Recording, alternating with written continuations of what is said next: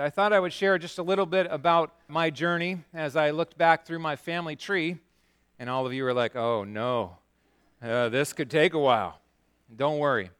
Uh, I've enjoyed working with Tom Anderson and Casey Smith.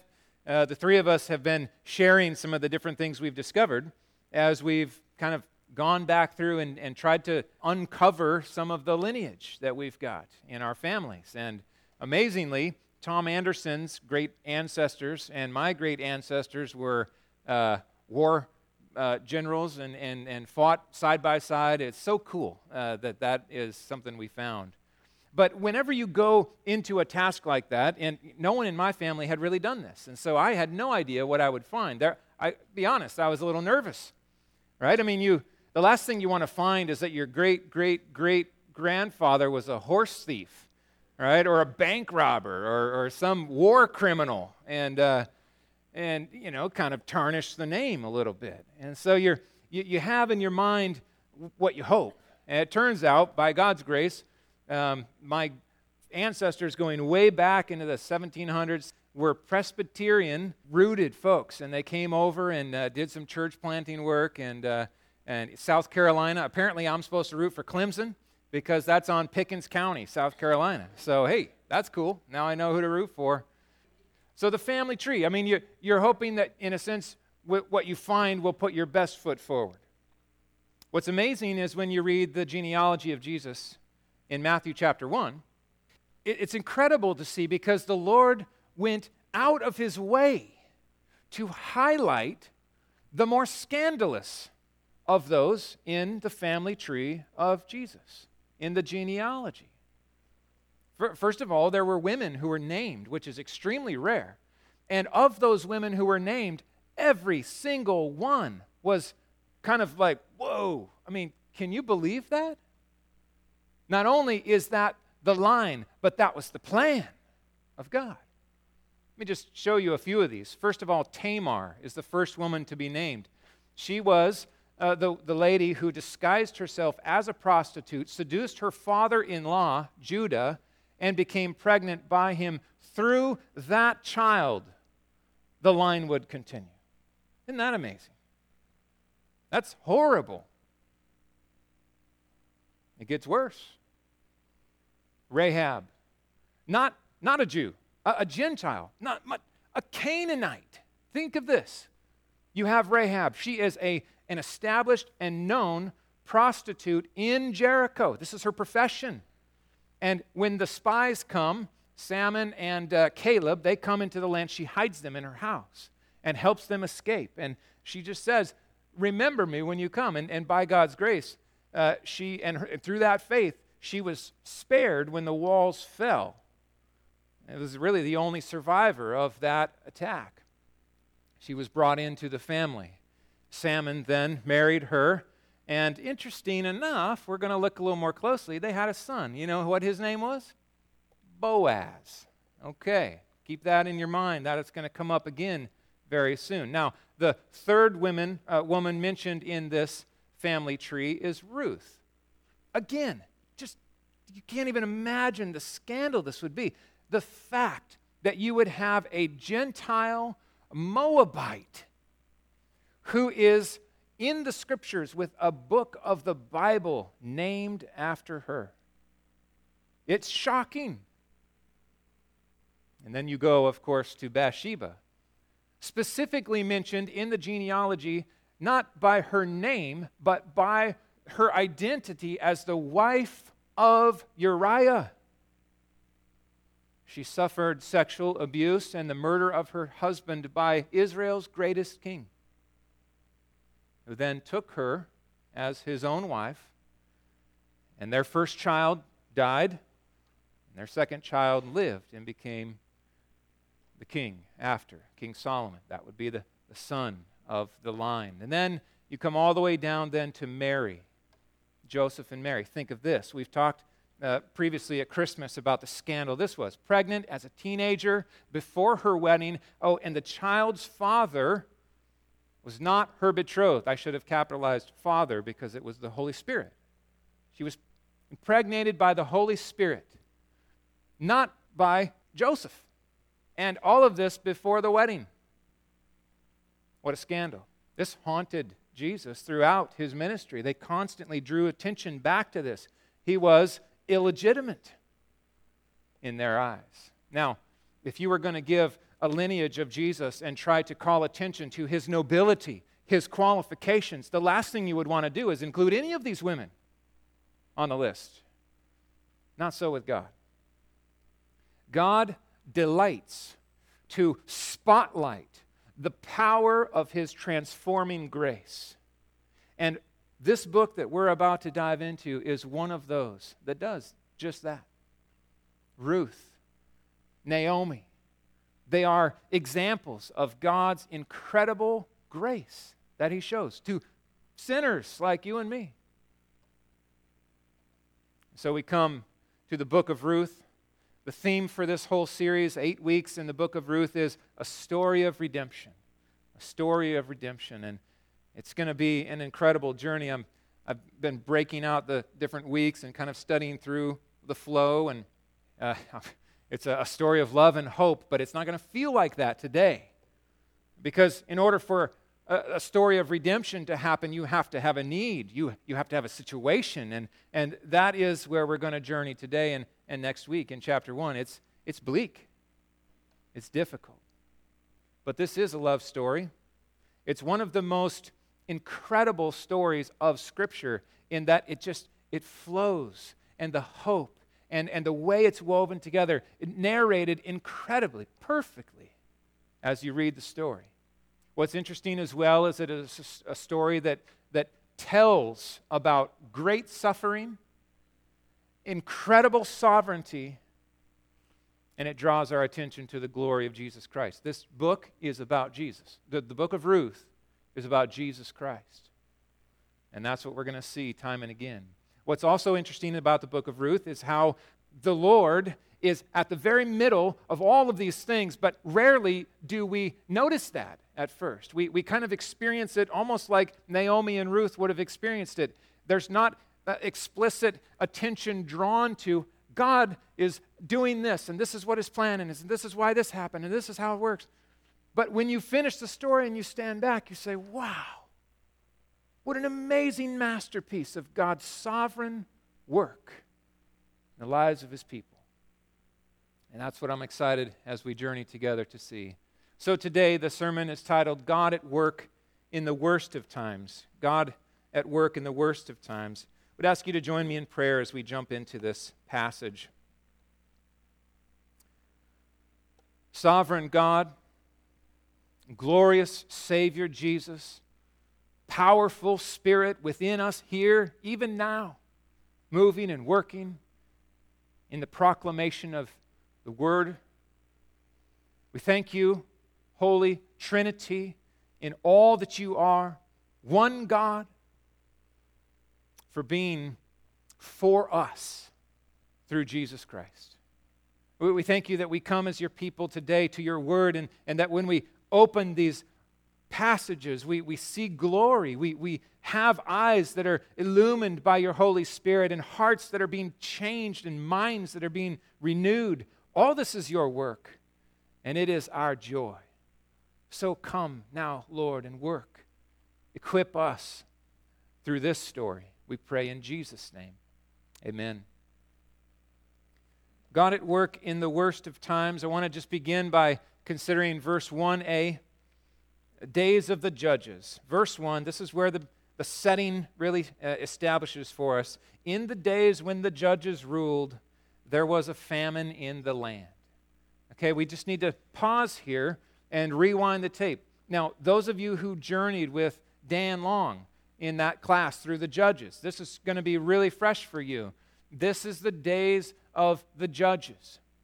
Where did we leave off? Well, we left off in Exodus. And then there was 38 years of wandering in the desert and the, the giving of the law and all of the Pentateuch then was, was set for the people. And then the conquest, right? Joshua leads them in and they are to take down the ites and completely deal with them. But guess what? They didn't finish the job. So Israel now is in the promised land. They have settled in their locations, but they did not fully finish the work. And they have not heeded the warnings that God has given them. Do not whore after the idols of the land.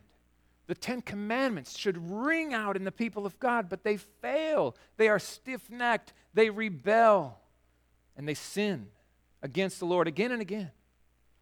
You could describe these days as 400 years from 1400 BC, roughly, to about 1000 BC, of, of cyclical disobedience.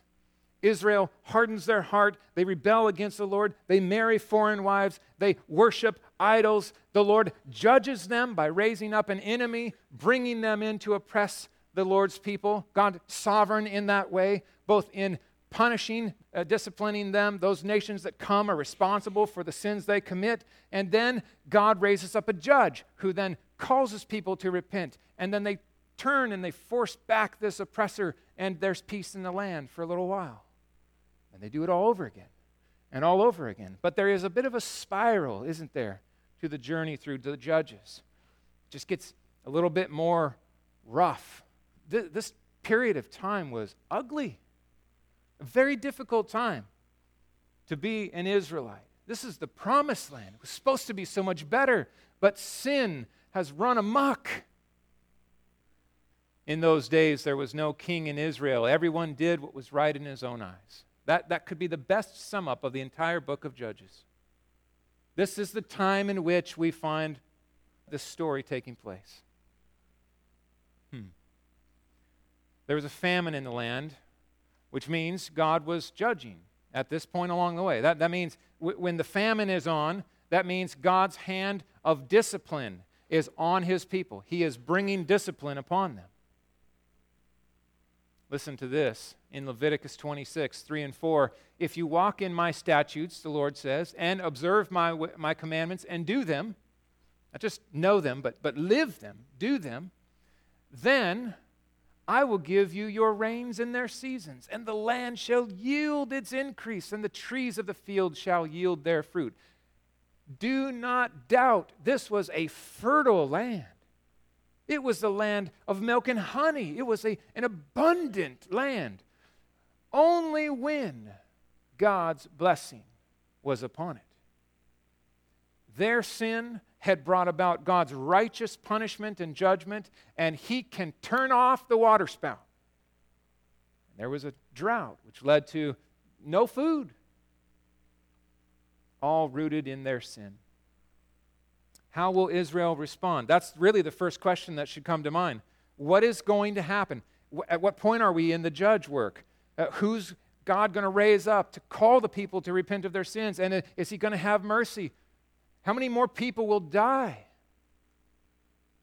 Hmm. That is the setting for this story, this love story that unfolds. Now, verse 1b and 2 A man of Bethlehem in Judea went to sojourn in the country of Moab, he and his wife and his two sons. The name of the man was Elimelech. The name of his wife was Naomi. The names of his two sons were Mahlon and Chilion.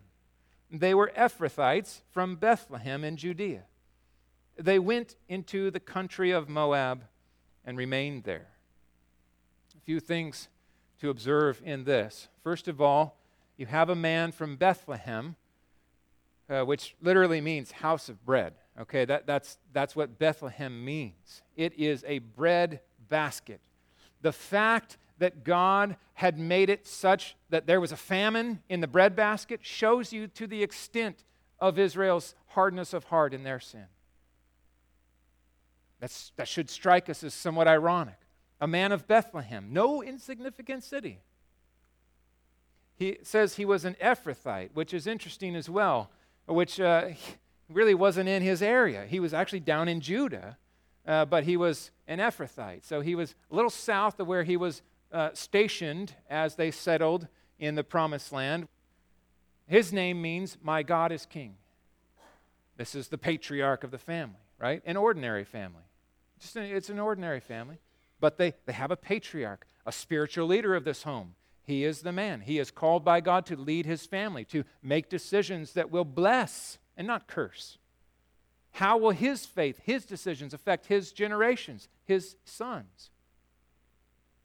His name says, My God is King, but his actions say something else.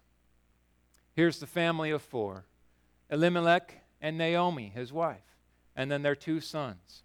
We are given very little detail about ages or uh, you know some of the details that you just want to know more about. Tell me about this man. Tell me how they met. Tell me what these boys are like. A little more, like uh, Jacob and Esau, Cain and Abel. What were they like? Were they good boys? Were they raised in a home where my God is king? What's the nature of this? We're, we're given very little detail there, but we are given an introduction to it, what an ordinary family would be. Now, what's interesting about the book of Ruth as well is this is not, we're not talking about shakers and movers here. These are regular people in the land, about as ordinary as it gets. It's refreshing in some ways. I mean, the book of Esther shows us uh, kind of the upper echelon experience of what it's like to shape kings and rulers and, and kingdoms. But Ruth is just commoner. These are normal people. Does God have an eye to the plight of normal people? Absolutely. The book of Ruth meets us there. They leave the promised land for Moab. This should for us be a red flag. This, this waves, oh, that's a terrible idea. Wait a second. Elimelech, stop. Don't do it. Here's what he should be doing repent of his sin and trust the Lord to deliver, trust the Lord to provide. Don't leave the land of promise for Moab. It's like are you kidding me? Moab, of all the places you could go. How long did the people of Israel long for the promised land? And this guy just up and leaves? This is a huge, huge mistake. Let me show you a little bit of a, on a map where we're talking. Uh, this is an older layout here. Bethlehem is right down in this area. And so just, just south Jericho over and down. He would have journeyed from Bethlehem, probably up through where Jerusalem would be, and then up across Jericho. This is uh, some history that we're going to look more closely at. And then down through where Reuben settled into Moab. Um, not far from Sodom and Gomorrah, the, the, the salt flats down here at the bottom of the Dead Sea. Moab is over here. Not really the most fertile of places to go and sojourn, but they go there. Now, we need to learn a little bit about Moab, a little history here. Who are the Moabites? Where did they begin? Here's just a crash course in Moabites. The ancestral roots of the Moabites uh, originated when Lot's daughters, okay, you remember this? Lot's daughters, his oldest, said to the, the youngest, uh, There's no men around here. We're living in a cave.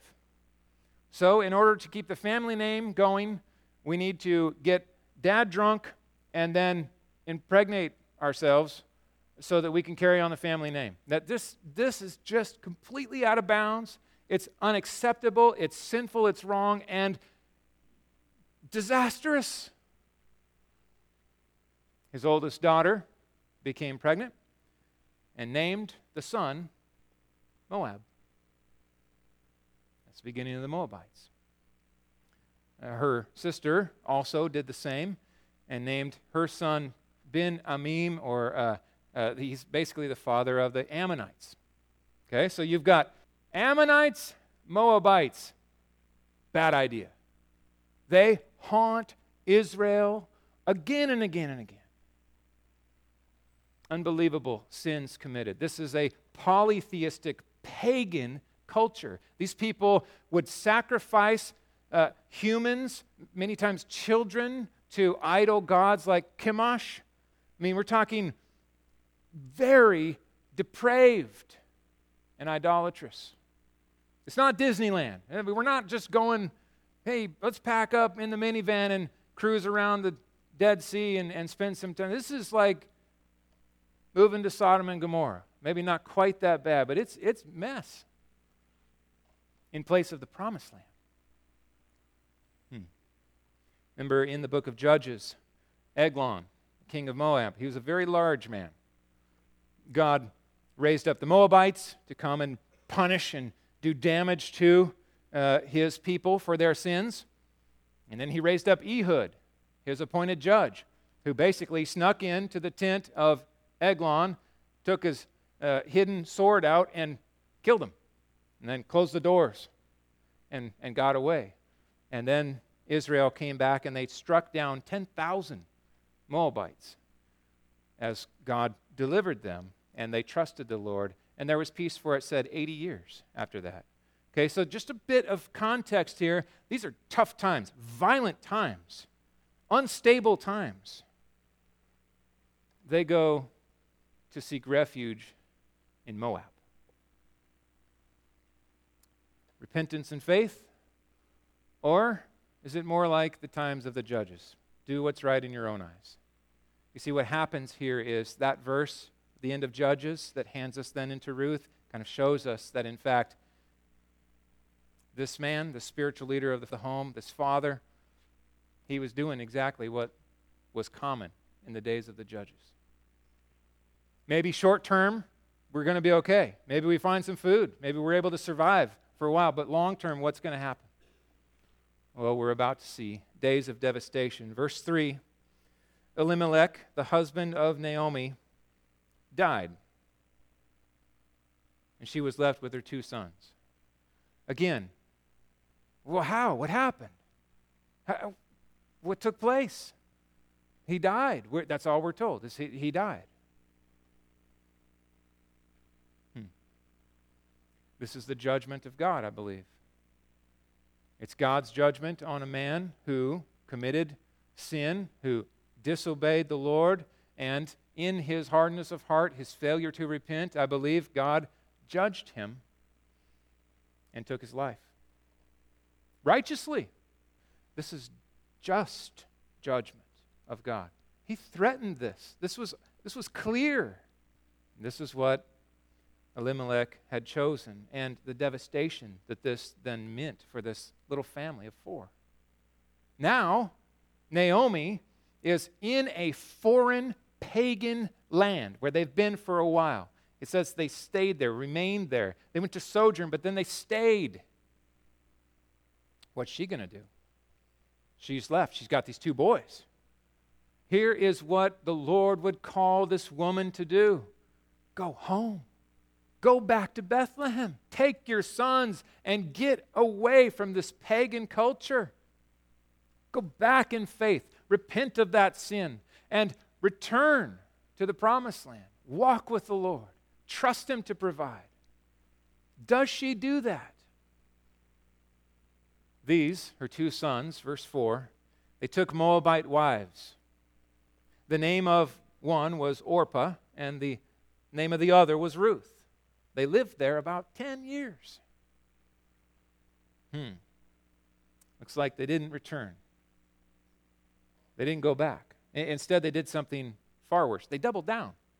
That's what this is. This is, this is not only are we going to be stiff necked and, and, and live in this foreign land when God has opened the door, parted the sea, delivered us, and cleared out the land for us to, to live in, but now we're going to break his commandment explicitly by marrying foreign wives.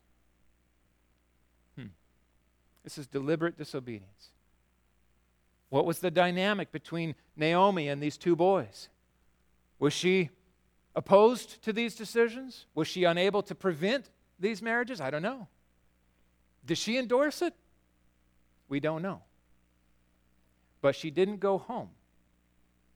And that window of obedience closed, and awful, awful consequences are to come. You think about this commandment. Can God be more clear?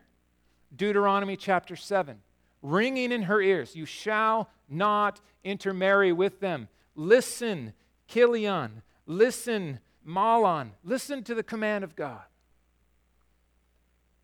Don't give your daughters or your sons, take their daughters or your sons, for that would turn away your sons from following me to serve other gods. Then the anger of the Lord would be kindled against you, and he would destroy you quickly. That's a threat. That's very clear warning. God is not pulling the rug out from them. They have chosen to do exactly what God said not to do. And in that, he follows through. God does not threaten lightly, He, he doesn't make empty threats. Do, do you feel that? It would be unfaithful, untrue. He's not a liar. If he says, I'm going to do this, if you do this, it's going to happen. So we meet two new family members, Orpah and Ruth. Not Oprah, just if you're dyslexic. Orpah and Ruth. These are two Moabite ladies who are now related through these marriages, and we don't know a thing about them. We, we know so little about their backgrounds, their, their past, but we do know this they are from an extremely pagan culture. And we're going to see two very divergent paths that they walk, two completely different destinations for these ladies. The other thing that we can discern is that 10 years go by and no children are born, which is another way of seeing God's just punishment for these sinful decisions. 10 years, no children for either one. It doesn't mean that in all of these situations, infertility is the judgment of God. I don't mean to say that. But I would suggest in this context here, the blatancy of their sin, their disobedience to the Lord, has brought uh, this heartache, this devastation on this family. Because here's the thing in this time, to lose a husband is to lose the significance of that name. And if you don't have sons, you have nothing. You have, you have nothing. So these sons marry these, these wives, but they don't have sons. The, the family name is now in peril. There is no young men to carry this name forward. The inheritance is tied with the name. If you don't have sons, you don't have the inheritance. We're going to see this more, how significant this is next week. 10 years, no children, and then we read this absolutely devastating verse. Both Mahlon and Chilion died, so that Naomi, the woman, was left without her two sons and her husband. This is as bad as it gets. In this time, if you do not have a, a, a man to provide, to work, to harvest, to have ownership in some stake of land somewhere, then you have nothing. And let alone that, she's not even in the promised land, she's in Moab. We have the darkest of days for Naomi taking place. This is, this is her worst nightmare. Awful, awful days. Her hardship is real. What's interesting as we just stop this week in verse 5 is how is God at work in this? I mean, where, where is this going? If you're Naomi, you're at a total loss. Right? Where is the Lord going to, to, to, to turn this around? How, how, are, how are we going to do this? She begins to realize something needs to change. And we're going to see next week about a decision she makes that is good, right. It's one of the first bright points in this story. But today, we're just going to sit in the dark together. It's heavy.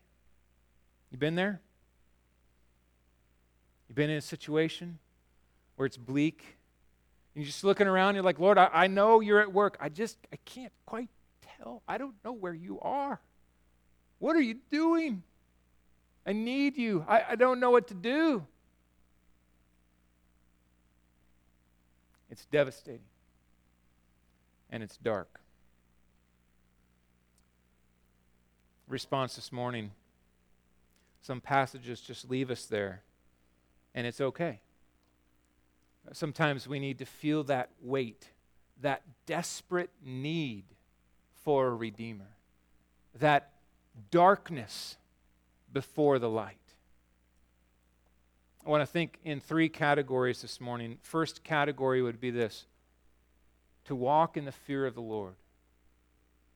I just go back to these Israelites that we've shared the journey with through Exodus. How many times God was faithful and, and compassionate and patient to command them to obey over and over and over, to give them His law, His instruction, His warnings.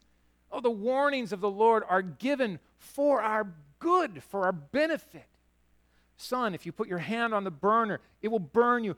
Don't do that. Don't do it. That's, that's a loving thing to do, right?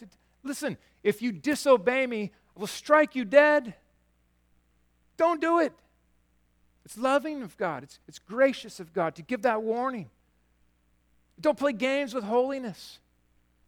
Fear me, obey me, walk in my way, take serious my commandments. We're not playing games here. Oh, that we would be a people increasingly that would embrace the good word of God for our good and walk in the fear of the Lord. Revere him, tremble at his word with joyful surrender and obedience. There is so much blessing to be had in a, in a life lived that is happily submitted and surrendered to God and so much destruction and judgment and heartache in the path of the world. So when you're tempted to go to Moab, say no. I choose the fear of the Lord. I can't see how it's going to go. And Lord, we don't know how you're going to provide, but you are going to provide. We trust you. We will stay. We will obey you. Come what may. I would rather die in Bethlehem than have a feast in Moab. Obedience is better. Obedience is better. Young people, listen. Obedience is better. Always. It's always better. Whatever short lived pleasure or joy you find in disobedience, it will leave you empty and steal it away. Walk in the fear of God. Obey his commandments. Secondly, this God's righteous judgment is real. It's real. We should just feel that here. This is the working out of this is what will happen if you obey, this is what will happen if you disobey. Here we have three men dead. They're dead. Do you not think God can take your life? He could do it today. Oh, by God's grace, we have a Father through Jesus. We have a Father in heaven, no longer a judge. We've been forgiven. The wrath has been placed on Jesus. If you're here and Jesus is not your Savior, you face wrath. Run to Jesus, run to the hope. Turn from your sins, Repent and be saved. Remember the sermon that Jonathan Edwards preached years ago sinners in the hands of an angry God. He warned those who were not in Christ that they, they, they were hanging by a thread over eternal fire. And that warning he gave was done in love. He spoke words of love. Don't mess around. God is a just judge, He is righteous and holy. His punishment fits the offense perfectly. Retribution is never overdone or underdone with God, it is precise. And I don't know if Elimelech or Mahlon or Chilion could have told you the day that God appointed the gavel would fall of his justice upon their heads when God struck them down in their sin. Just like none of us know if today will be the last. I pray that through Jesus you would, would love to meet him face to face. That's my longing. It's that God's people, those forgiven in Christ, they don't fear wrath anymore. That wrath is removed. There's no condemnation, only joy awaiting. Turn to Jesus. Run to him from the wrath of God. Flee the coming wrath. A message that should be preached far more in our day. Number three, the sovereign grace of God. Here's what he's doing, and, and we're going to see this in the weeks ahead. God is big enough to employ even sin to accomplish his best good. Let me say that again. God is big enough in his sovereign rule over all things. He governs even sin. He can govern sin in such a way that he can employ it, use it to bring about his best good, his greatest glory, and our greatest joy. That does not diminish the responsibility of the one who commits that sin. We are moral creatures, accountable for decisions that we make, and yet, God is so big, so sovereign, that He can take even those decisions, willful rebellion, and employ them to accomplish a glorious plan. If you doubt that, look at the cross. Was His plan of old? The most spectacular sin ever committed on the face of this earth was His plan. Committed by the hands of sinners fulfilling precisely what God established as the best good for the story of redemption. And so, yes, Elimelech, he disobeyed. And yes, Chilion and, and, and Mahlon, they disobeyed the Lord. And God brought punishment and justice upon their heads. And here is now Naomi. Here, here she is. What's she going to do? The, the, the, family line is done. It's gone. It's, it's, it's, it's completely lost, right? Nope. The story of Ruth shows us the magnificent sovereignty of God's grace to meet people, ordinary people like Naomi, in that place and then tell a masterpiece of a story, writing every chapter, every word. The same God that ordained all of these things is writing your story. He's writing your story the good, the bad, and the ugly. He's bigger than your sin, He's bigger than the most terrible decision you've ever made. He can actually take, like Paul, the murderer of Christians, and turn him into a church planner. If he can do that with Paul, imagine what he can do in your life. He's that big. Oh, and he's good. He's good. Let's pray. Lord, as we anticipate the weeks ahead, we, we feel the need for a Redeemer. We have dark days for Naomi, crushing loss and terrible uh, judgment at your hand. And, and she knows that. And I pray if there would be any here who have gone through trials or even have gone through heartache and loss, I pray that they would, like Naomi will next week, turn to you not from you, to you. They would run to you, that they would trust you. Lord, if there are any here who are experiencing your hand of discipline or, or even of judgment for those who might not be saved here, if, if they're under your hand, I pray that they would see that as your love and your grace and that they would recognize your, your gift to them in that guilt, that they would turn from their sin. Even sins that have settled in and become normal, maybe sins that are even habitual, that they would feel the offense that they are against you and then turn to you, repenting of those sins and trusting Jesus as their Savior and Lord and walking in the fear of you. We thank you for the story of Ruth. And Lord, go with us as we journey together through these chapters. In Jesus' name, amen.